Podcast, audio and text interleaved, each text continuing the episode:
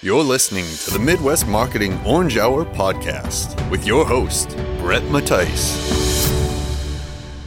Okay, so I know that your expertise is more in the avian area, but I'm going to give you a quick pop quiz that I didn't send you before the podcast. See if I can stump you here. All right. All right. The question is What U.S. state has no venomous snakes? Ooh. Minnesota sort of barely has them. I know that. Yes. Being from Minnesota, I can tell you there's like a small population of timber rattlers. There's a really tiny section. Yep. Yeah. Um. It's more obvious than you think. It's like, oh, like when I tell you. Okay. Yeah. Maine. Close. Okay, what you're- it? Alaska is the Oh, one. Yeah, well, it's like there you go. yeah, you're we're thinking uh, Oh, Hawaii too, though, right? Hawaii. They say they have one. When I was doing my research, I could be mistaken. They say they have one uh, species of venomous snake. But Oh, cool. anyway, Well, now I know. yeah. Today I'm joined by Julia from Reptile Gardens. If you want to just give like the quick spiel about yourself, what you do at Reptile Gardens, and, and uh, how you got there. Sure thing. I am Reptile Gardens Director of Social Media. Um, but for the past 10 years, I've been part of their bird department. So I would help them put on bird shows and uh, things like that. And it's never boring when you're working with animals. Oh, I'm sure not. Yes. Yes. And uh, I was originally born in California and then moved out to Minnesota for a while. Uh, Okay, where were you at in Minnesota? I was in Sandstone. It's Where is kinda- Sandstone at? It's about halfway between the Twin Cities and Duluth. Okay, sounds good. That's a, I mean, a nice area. If- near Cambridge, Isanti at all, or, or am I way off? I'm not 100% sure. Not a- okay, Uh, yes. Much better with my biology than my geography. For sure. but uh, yeah, it's kind of a beautiful North Woods area. It's not too far to drive up to the Great Lakes. so, Yeah, totally. Sounds good. For people that are listening to that don't know, I'm sure most people will, but what is Reptile Gardens? Sure thing. Reptile Gardens is a zoo and botanical gardens that specializes in reptiles. Um, and we have reptiles that are right here uh, from the Black Hills, things you might see in your backyard. We have a lot of the big iconic species, like, of course, Komodo dragon, king cobra, and the giant Aldabra tortoises, uh, which are really something to see. And then we also have a lot of really rare stuff that you might not see in another zoo, like an inland taipan or the rough scaled python. Um, it's just not something you see very often. And we've been doing it for a little while. Uh, this is our 82nd year. Yeah, so a little little while. Yeah. Yes. Pretty experienced. And uh, because of the sheer number of species and subspecies of reptiles that we have in our collection, the Guinness Book of World Records declared us the largest reptile zoo in 2014. And they, they even came to do a photo shoot. Uh, they brought their photographers, and we brought out a bunch of our kind of record breaking animal species, and everyone got to do photos. And our director of human resources ended up with a chameleon on her head. Oh. Uh, so that was a really good time. No, I mean, what a cool record to hold. I mean, any world record is, is awesome, but the fact that, I mean, the largest reptile zoo, I mean, it's really, really cool. Absolutely. Especially here in the Black Hills of South Dakota. So that leads in my next question Mm-hmm. is who had the idea to start a reptile zoo in a place that gets really, really cold like it is right now? Yes, it's winter eight months out of the year. Uh, Yeah. Why would you do that? And I wondered that too. Uh, driving through as a Californian, I'd see all the billboards for reptile gardens, and I'd be, "Who's bonkers enough to build a zoo like specifically for cold-blooded creatures in a, in a place this cold?" And then one thing led to another.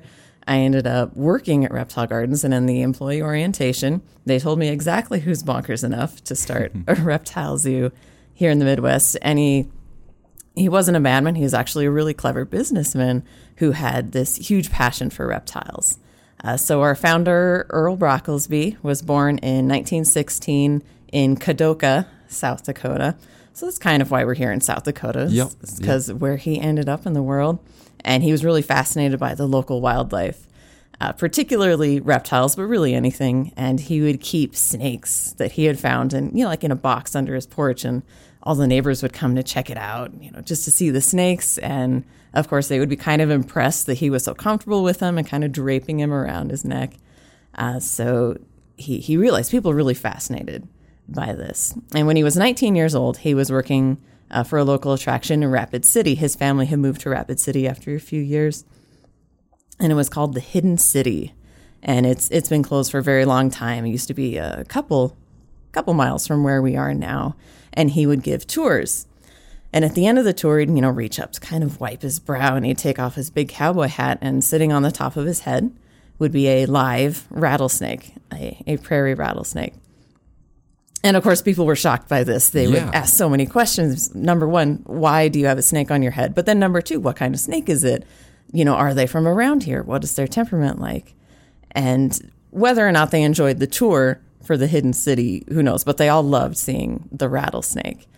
And so he started to dream about having his own attraction that was reptile based. Uh, so the next year, he did create a business that was selling rocks and minerals because that was another one of his passions. And to get people to stop in and visit, he'd stand by the side of the road holding a live rattlesnake with his bare hands again. And he'd have one of his buddies with a camera pretending to take a picture of this guy holding a rattlesnake. So then people would pull over so they could take a picture of the guy taking a rattlesnake. And then he'd say, Hey, come into the shop, get some rocks. Yeah, clever, clever And- business guy. Absolutely. And then the next year, 1937, he opened a building. It was about 18 by 24 feet. It was the Black Hills Reptile Garden. So it had a bunch of native reptiles on display, uh, like the snakes. And he was very crafty when it came to the location of it. Uh, it was on top of a hill, right where Highway 16 used to go by. And so all these, you know, older cars, they'd be chugging up the hill, they'd kind of overheat, and so they'd often park at the top of the hill to let their engines cool down. So they'd be sitting there and say, "Oh, look, there's a building over there," and then there'd be a big thud because Earl or one of his buddies would have jumped up on the sideboard, like holding a snake, and say, "Hey, how you doing?" And you want to come inside and visit. And so, since they had to wait for their car to cool down anyway, why not come in and see some incredible reptiles? Uh, so that's how it all started. That's interesting. So Earl, um, right? Earl. I'm not. Yes, say, okay, that's so, Earl. Yep. When he was doing uh, the hidden city stuff and the rattlesnake under the hat story is like Mm-hmm. that's a tall tale. It seems like, but, I mean, it's true, like hundred percent. It is true, yeah, Really? and it's it's such a unique story. And uh, if you're interested in it, there's actually a book called "Rattlesnake Under His Hat" because I mean that's really catchy. Everyone's interested in that, and it chronicles his life. I think it's by Sam Hurst. Uh, we have it in our gift shop. You can find it on Amazon. It's at Mitzi's downtown, and it tells the story of his life and how he came to bring all these reptiles to Rapid City, South Dakota, and what it was like running a business during that time and. It's it's a fascinating read. It has a I'm lot more sure it is. information. Yeah. It's a the thing with the snake under the hat is that snake just not nervous because it's so dark in there. Like I'm like, what's the logistics behind it, or is it just you know this was the guy like he just could handle snakes and handle dangerous reptiles? Right. Well, he he certainly had an affinity for snakes. Uh, it's hard to get into the mind of a rattlesnake, but as long as it was you know nice and, and dark and calm, and he wasn't moving around too much doing cartwheels, I imagine it was feeling pretty safe. He probably also didn't get just a random snake that he found and directly put it on his Yeah. head. I imagine he did a little bit of handling to get it used to people first. For sure. So how I kind of figured we'd go through the podcast is we'd start with the three big shows that you guys have at Reptile Gardens, being your gator show, bird show, and then snake show, and then move on to all the other cool stuff that you have if that works. Absolutely, yeah. So first, let's start out um, with the Gator Show. That's i I'm sure one of the more popular ones. People love to see the alligators, crocodiles, um, and caimans that you guys have. So if people come to Reptile Gardens, what are they going to experience when they go to a Gator Show? Like what c- consists of a Gator Show? Yes, I think right now it's our most popular show. Uh, so tons of people at it. Have you seen the Gator Show? Before? I have, yes, I have. Yep. Awesome. Uh, so you know what to expect, and there's there's kind of a little bit of dissonance between the expectation of the Gator Show and the reality of the Gator Show.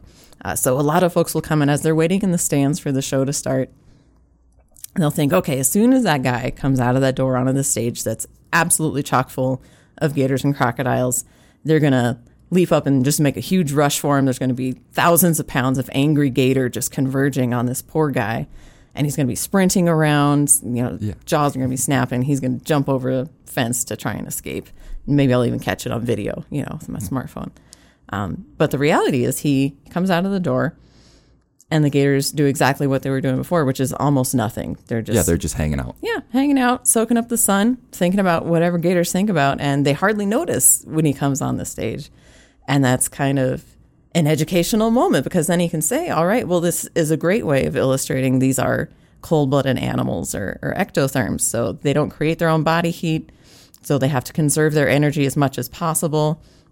And the best way to do that is by just laying around and don't move unless it's necessary. So when he comes on stage, these are gators that have worked here for a while. They know that he's not a threat.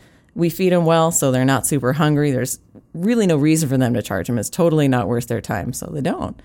Uh, so he'll, he'll open up with that and he'll talk about the difference between gators and crocodiles and kind of the natural history behind some of them.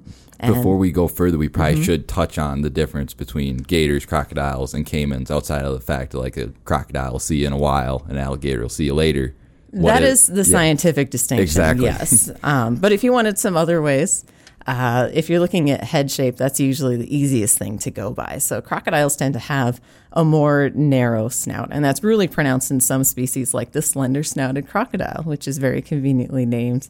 And then on the alligators, it'll be a little bit more broad, kind of a U shape um, for their for their snout there. Uh, they're also kind of found in different areas of the world. We're very lucky in Florida. You can find gators and crocodiles Yes. because everything's in Florida. Um, but uh, yeah, that can help out. And then there's there's a tooth thing somehow. Yeah, but hopefully you're not getting too close where you Right, can if- use that as If your- you're close enough to distinguish which tooth is protruding or not, Yeah, you might you're be you're in a little bit of slightly trouble. too close. So the head shape is is the main thing um, for distinguishing between those. And then um, for the caiman, there's a couple of other things because you'll find some caiman that have narrow snouts and some that have broad snouts. So it's harder there to distinguish. Um, so part of the world you're in, um, some of them like the Yacare caiman, I think they have kind of stripes going on, kind of like suspenders. yeah. So yeah. So you like you said, it's not so much madness with your trainers, but what kind of training do your trainers have to go through to you know present to a live audience at a Gator show? Yes, um, we do believe in practical hands-on experience, but we we also like our staff, so we don't just chuck them out there.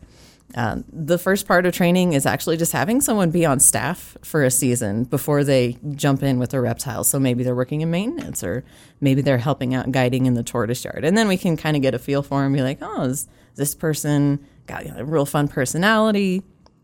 Um, do they take foolish risks? Um, would they be interested in this sort of thing? So after we've spent that season with them, we'll approach them next year, be like, "Are you interested in reptiles?" And uh, when they are, we'll start the training. Uh, so if you've seen our gator stage, it's an, an enclosed space. There's kind of a moat of water around it. It's heated, so they can hang out and warm up. And it's filled with about 46 or 47 Yeah, there's a lot of gators and crocs.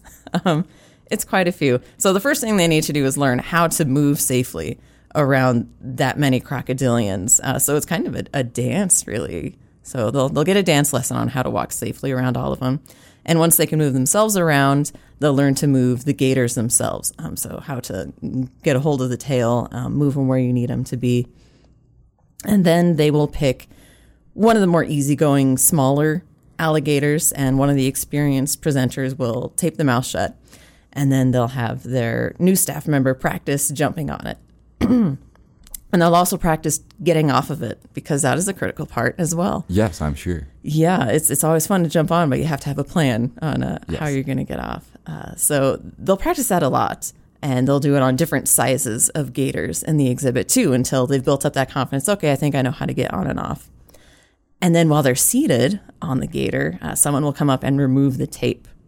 So we're kind of elevating the risk now, and they'll figure out how to hold the head and kind of close the jaws shut um, and talk about some of the other adaptations that gators have while they're doing that. And uh, then dismounting again.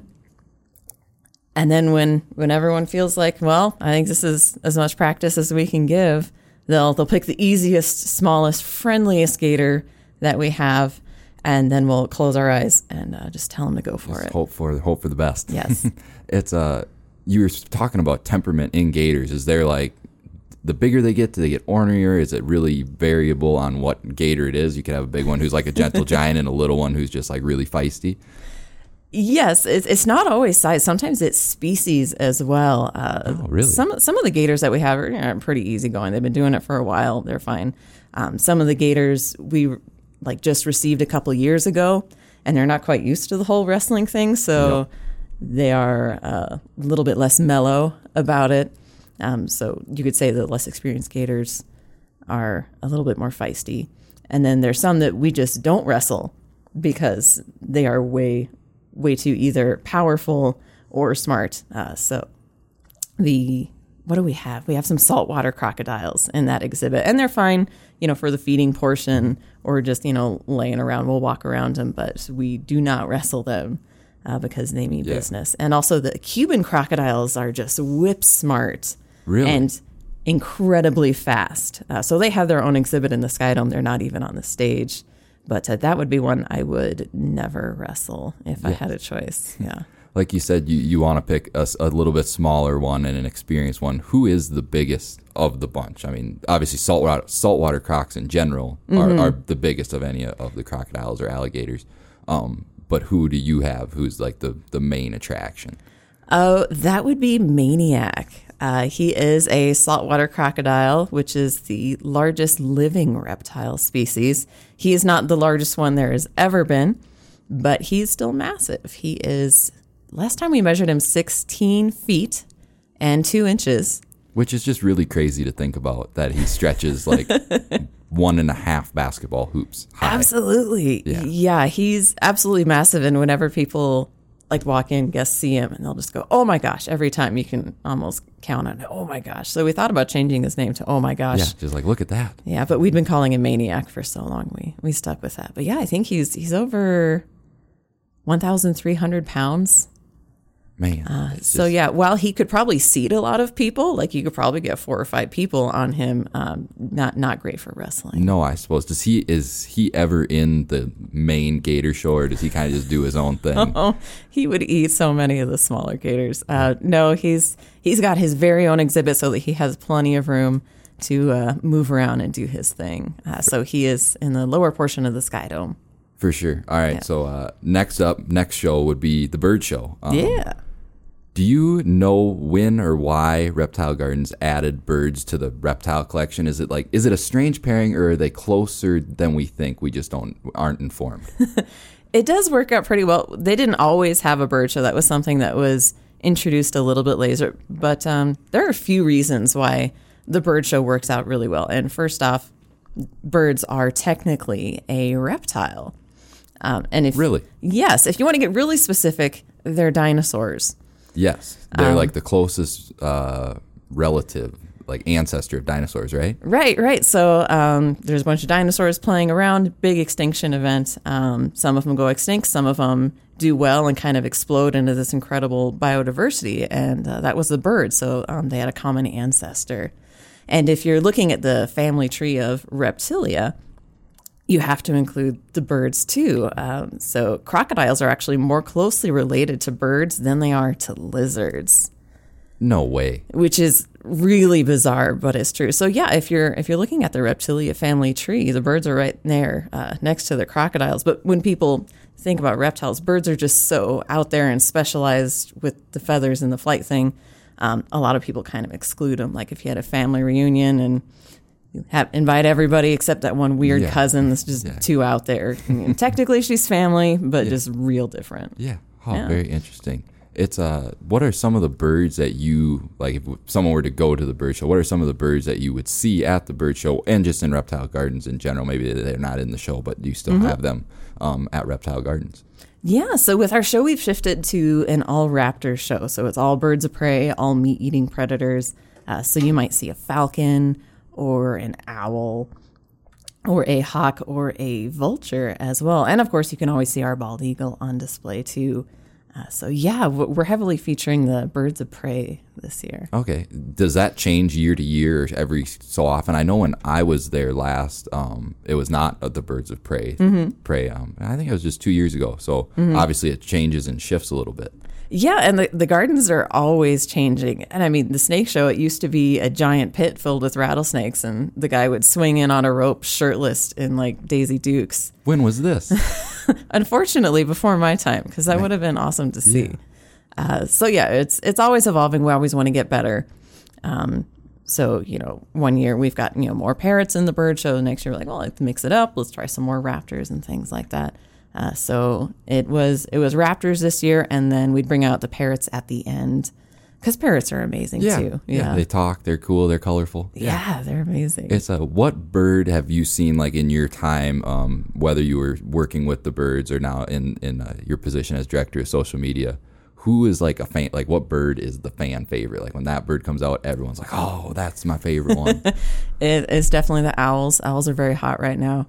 Um, most likes on all the social media platforms and the most questions too because they're just so mysterious and compelling because they have that flattened face with the huge eyes and uh, kind kind of like a human's face.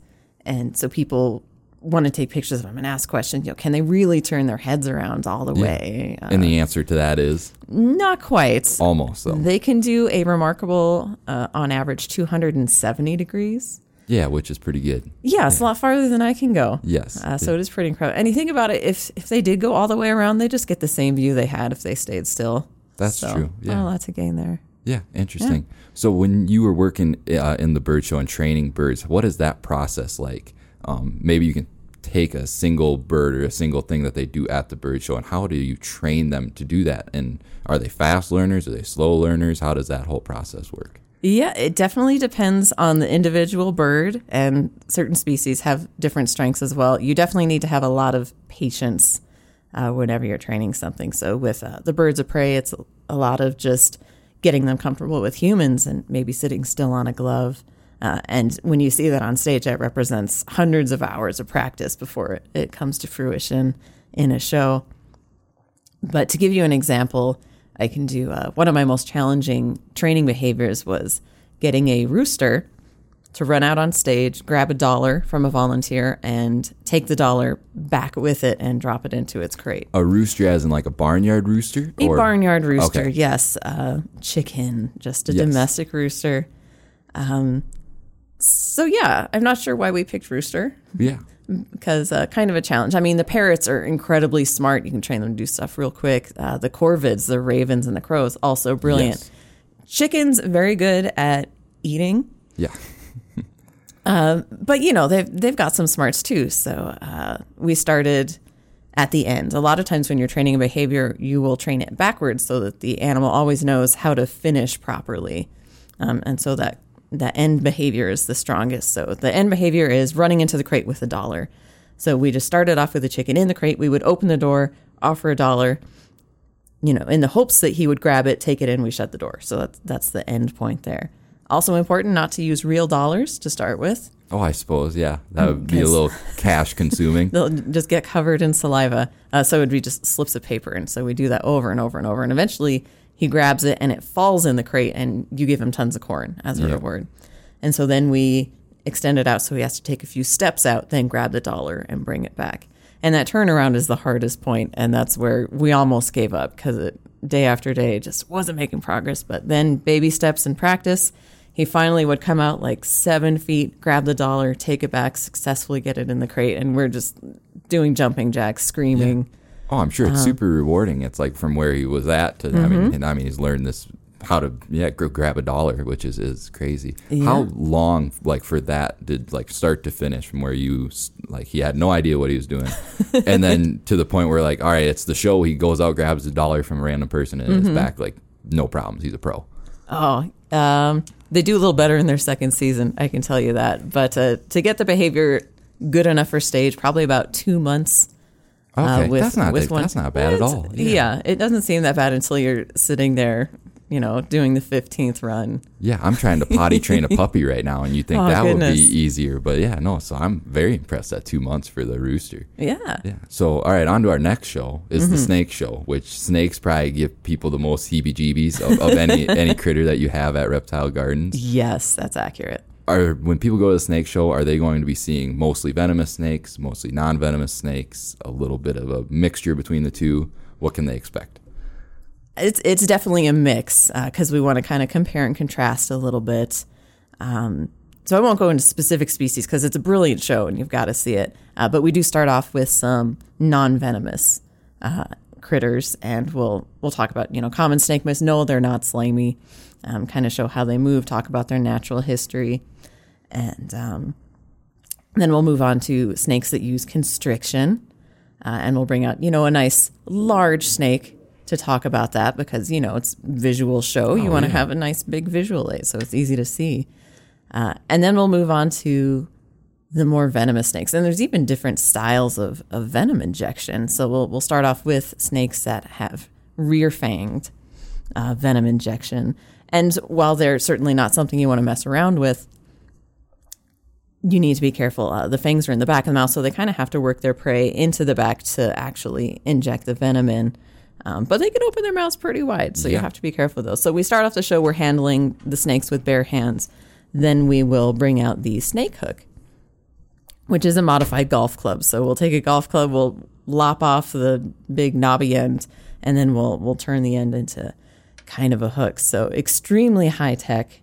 Um, That's how Wait, so they actually don't just make snake hooks like you can't buy them. You actually take a real golf club and bend it around. You know, they they probably do make them somewhere because you can buy everything. But we we've always made them in house from Oh, golf awesome. clubs because we're very mom and pop. Yeah, that's great. I love know. that Yeah. detail. It, it works. I mean, we could buy a thousand dollar snake hook probably, but it, it would do the same thing. Yeah, yeah, totally. it still keeps us safe. Uh, so yeah, we'll use the snake hook once we start getting to the venomous snakes.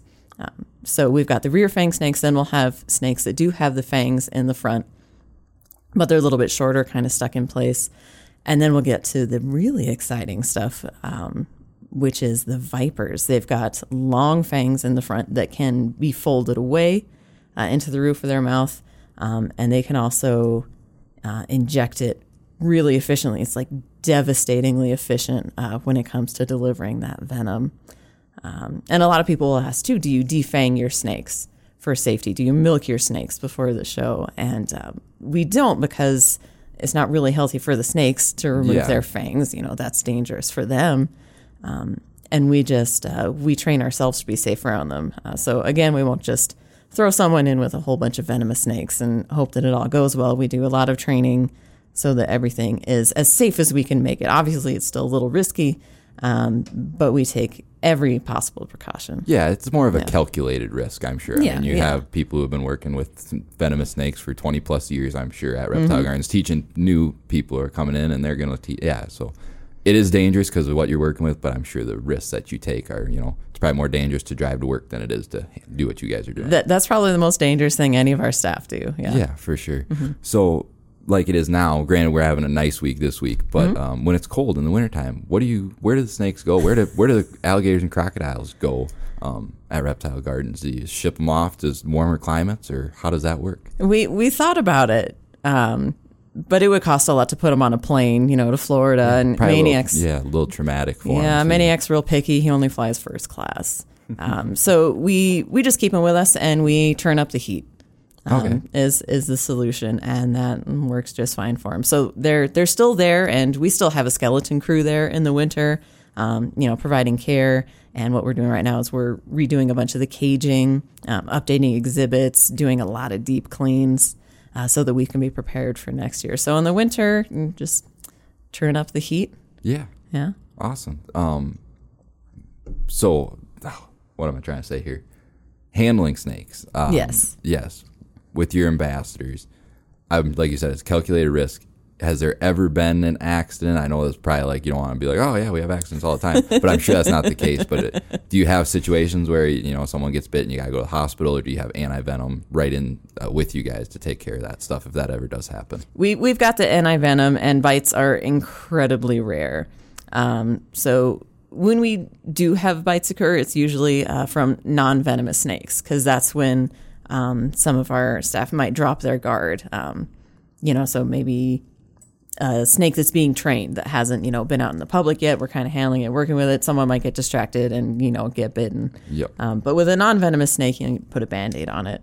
Yes. And you're good to go. But with the venomous snakes, the, the guard never drops. No, Uh, yeah. all, all the staff know that they need to have the deepest respect uh, for all the venomous stuff. So we have a lot of locks, a lot of keys, um, and we have an enormous refrigerator filled with anti venom.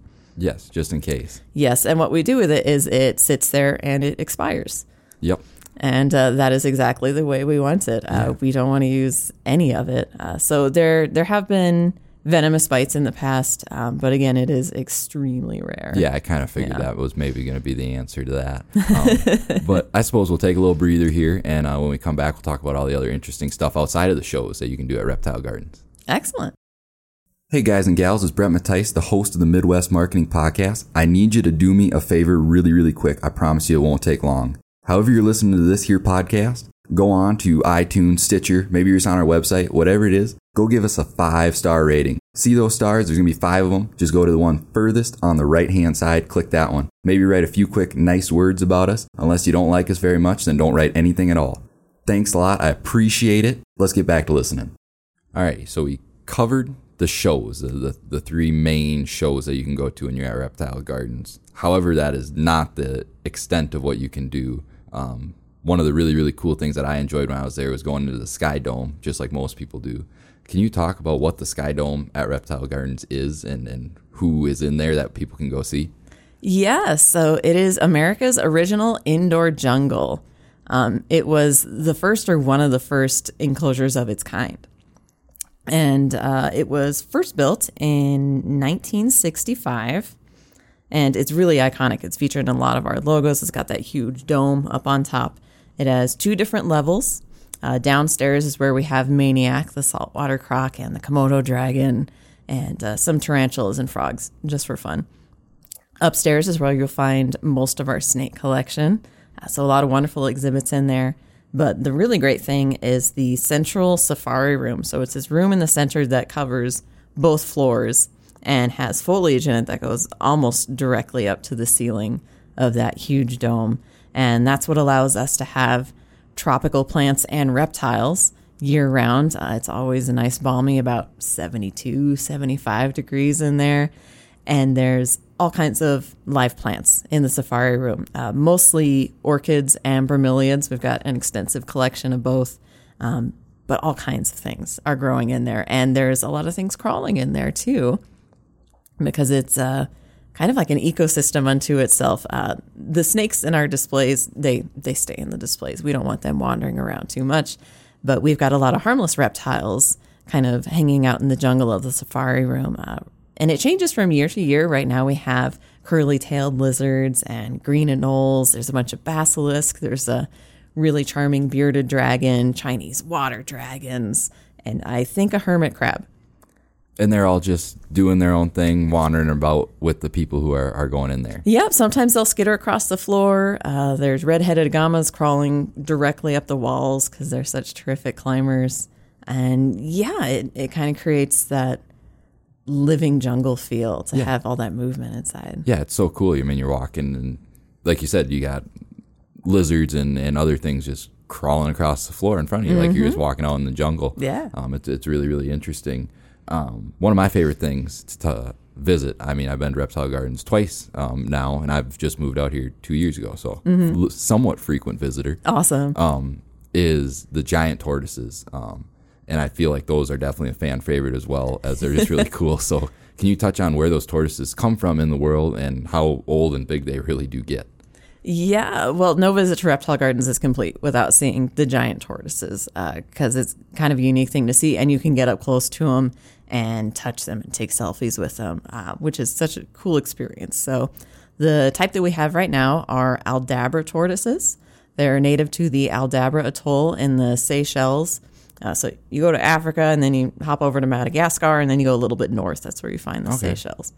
And for a long time, we'd usually have about three giant tortoises, but we expanded our herd this year. Is that is it a herd of tortoises? Is that the You know, I think you can have a bale or a stack of turtles. interesting? We like to say herd because just saying turtle herd is Yeah, it's really great. fun. uh, so yeah, I'm not 100% sure what the collective noun is. I think it's usually a, a bale. But I don't know how you would bale these because they're enormous. Yeah, no, they're they're they're huge. They're such cool critters. Yeah. Uh, so here's our big guys. Um, our biggest and oldest is Orville. He is 114 years old this year, uh, and they they have pretty impressive lifespan. So Methuselah was our uh, Galapagos tortoise that was quite old, and I think uh, Methuselah made it to about 127, 128. That's cr- is that um because they are at Reptile Garden, do they live that long in the wild too, where they are at, or is it do they get a little bit of an extension on their lifespan since they're at, at Reptile Gardens? It, it probably helps that they've got a personal chef and nutritionist Yes. and you know doctor right there at their beck and call. But they are naturally really long lived too because once they achieve adult size on those islands, there's not a lot that's going to take them out. You know, it's it'll be something else. It'll be starvation or, or disease. So they are very hardy Yes. and long lived critters. Yeah. Yeah, I just saw actually. Um, I may be late to the party, but they just found um, another type of giant tortoise that they thought was extinct. They said like the last known sighting was in 1906, and it was in the Galapagos island chain there, mm-hmm. and I believe it was called the Fernandino. Fantastic. I may be mistaken, or I might be pronouncing it wrong. It's something along those lines. But mm-hmm. yeah, they're like from 1906. They're like, yeah, this thing is extinct, and they turned up a hundred year old female. It's like so. I mean, it's been walking around for hundred years, and we just haven't seen it. It's, kind of makes you realize how big everything is. It's like we can't even realize this giant tortoise is, is still alive. Yeah, that's awesome. And it gives you so much hope too. yes. Oh, absolutely. Yeah. Um, of course, we got lots of other stuff that we could talk for days about, but just to hit like the highlights of some of the other really, really cool things that you guys have that people can go visit, different exhibits and stuff like that at Reptile Gardens. Yeah, so after you're done watching all the amazing shows and you've gone and you've said hey to the giant tortoises, um, you can go say hi to our bald eagle on exhibit. So you can see her anytime you like. Her name is Cheyenne and she's gorgeous. Uh, we've got flower beds all over the place. Right now, they are looking a little bit frozen and sad, but in the summer, they're glorious. Um, chock full of thousands and thousands of flowers. I think they're planning a butterfly shaped flower bed Oh, for next year, which is brand new for us. Uh, so always evolving and changing. And if you're into gardens, we have a section that we call Tortuga Falls. It's a beautiful koi pond surrounded by plants, and it's got a little waterfall in it and uh, turtles in there, of course, as well. It's a great place to go and kind of calm down, chill out. Um, there's a prairie dog town. So in case you're you're traveling and you have not seen prairie dogs all over the place, uh, like when you're driving through the Badlands and Wind Cave, we've got a little little town of some happy and portly prairie dogs. Yes. Uh, you can you can say hi to, and there's a little bubble you can stick your head in and get an up close view as well. Yeah, it's not popular with ranchers. However, when I was when I was really little, when I was really little, my favorite animal was the prairie. I just I don't know what it was. I just loved the prairie dog. So I was like, oh, prairie dog town, like really cool. Absolutely. Well, they're adorable and they move a lot. It's nice to have a contrast between the snakes that are pretty stationary in the exhibits, but then you can go see the prairie dogs frolic and Yeah, chirp. they're going and chirping. Yeah, there's a lot of movement going on. Um, and then we've got some things you can do. We have a gemstone sluice. There's a shooting gallery.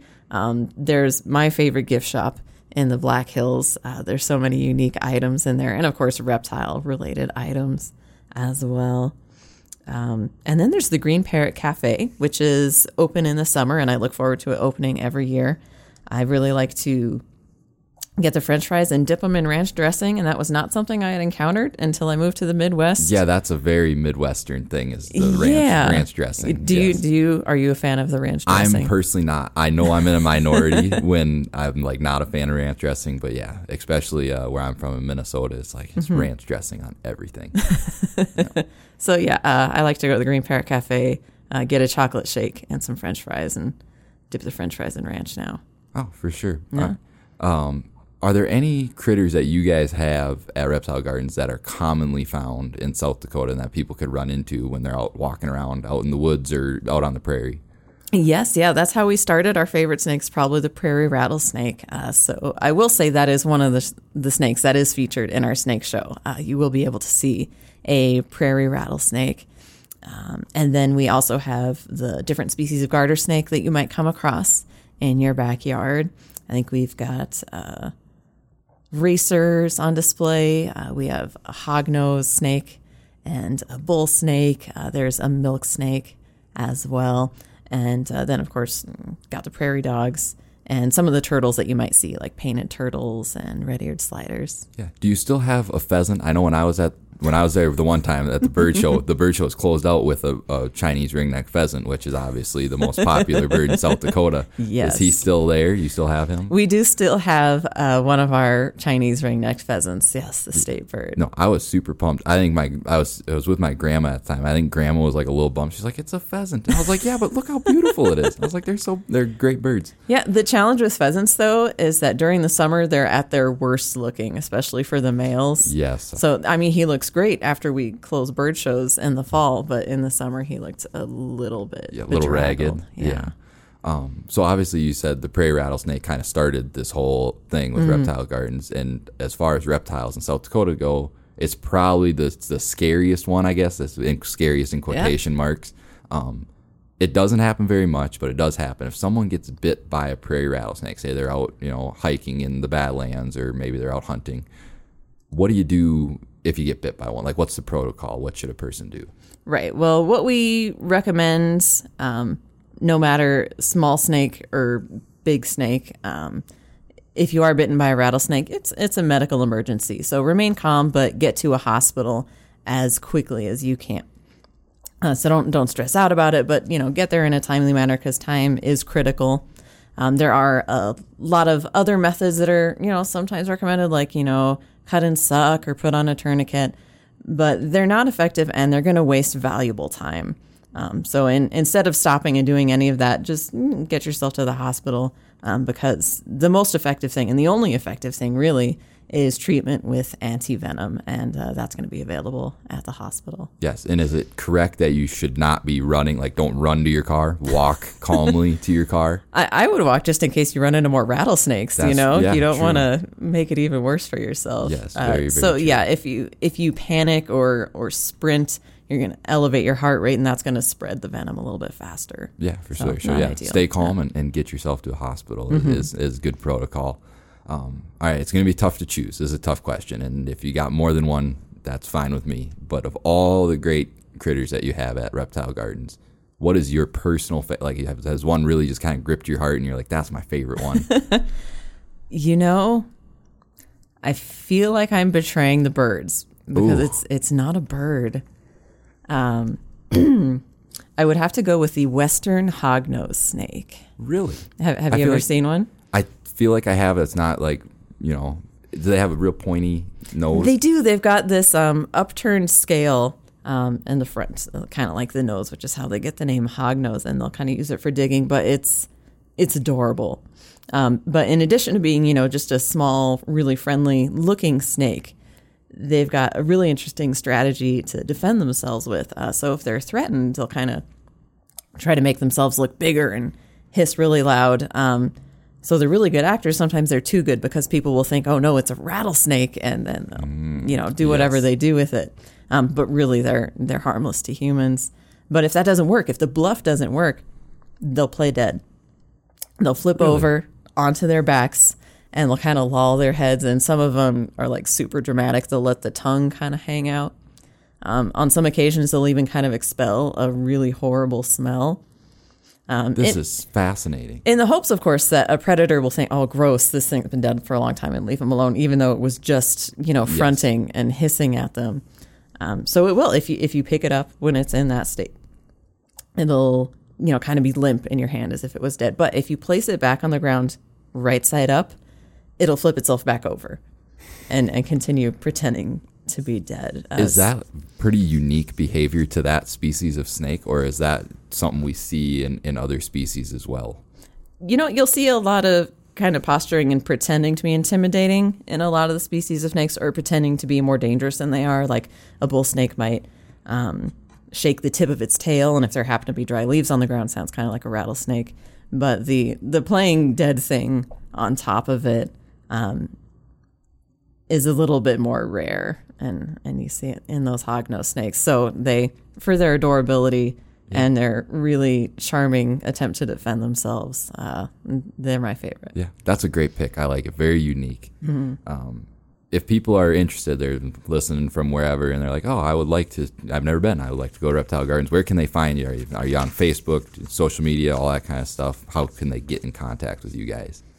Absolutely. Um, all the above. We do have a website at reptilegardens.com, just one word. And that's probably going to have the most in depth information about our park. We have a list of frequently asked questions, um, and there's a little message thing there if you want to contact us. We're also on Facebook, Instagram, Twitter. I think we even have a Pinterest. Uh, the Pinterest is mostly like gardening, yes. gardening Yeah. tips and, and things like that. Um, and we do our best to keep our hours updated on Google as well. And you can always call us. Uh, our number is 605 342 5873. Um, Or we've even got another one 800 335 0275. Um, We are closed right now. Um, we close in the winter so that we can get projects completed and prepare for next year. Um, we're still there taking care of animals. It's a bit of a mess. Our cleaning standards go down a little bit when we know we're not going to have visitors. um, but our doors will be open to the public again on March 7th. Awesome. That's the big push. And then we're into the summer months and everyone's having a good time. Absolutely. So yeah, I guess. Do you have any last minute thoughts? and anything that I didn't touch on that you think would be like kind of interesting for people to know?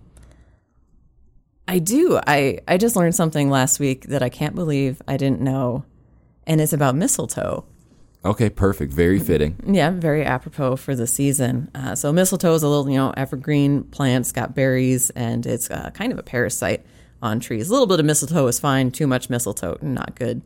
Um, but there's there's a lot of birds that will will eat the berries. Um, like for example, in Arizona, there's the phainopepla, which is kind of like a goth northern cardinal. It's all black, um, but it just loves to eat those mistletoe berries, and the berries are really sticky and it's a it's a plant that wants to live on kind of the branches and the bark of a tree so it doesn't want the seeds to drop down onto the floor. It wants it to end up on another tree. So they'll eat these really sticky seeds and being birds you know not really potty trained they'll kind of go wherever and splat it ends up on the bark of a tree. Ideal place for a new mistletoe plant. And mistletoe actually comes uh, from an old word meaning uh, dung and stick so mistletoe really means poop twig Yeah. So not as romantic as we've made it out to be. not not quite as romantic, no. very interesting. That is a great last minute thought. I love. Yeah. yeah very prepared. I love it. Um, I don't. I don't have anything. I can't follow. I can't follow that up. Um, other than thank you for coming on. I appreciate you coming on and talking to me. People I think are really going to love this podcast. And, Oh, well, thanks and for find having it really us, Brett. interesting. Yeah. And hopefully, yeah, people will listen to the podcast and and come on through your doors and experience all the great stuff. Uh, that Reptile Gardens has to offer. Like I said, I've been there twice, and I have not been disappointed either time I went. It's it's, it's a really really Aw. cool spot. That's terrific. So yeah. Anyway, thank you for coming on, and thank you guys for listening.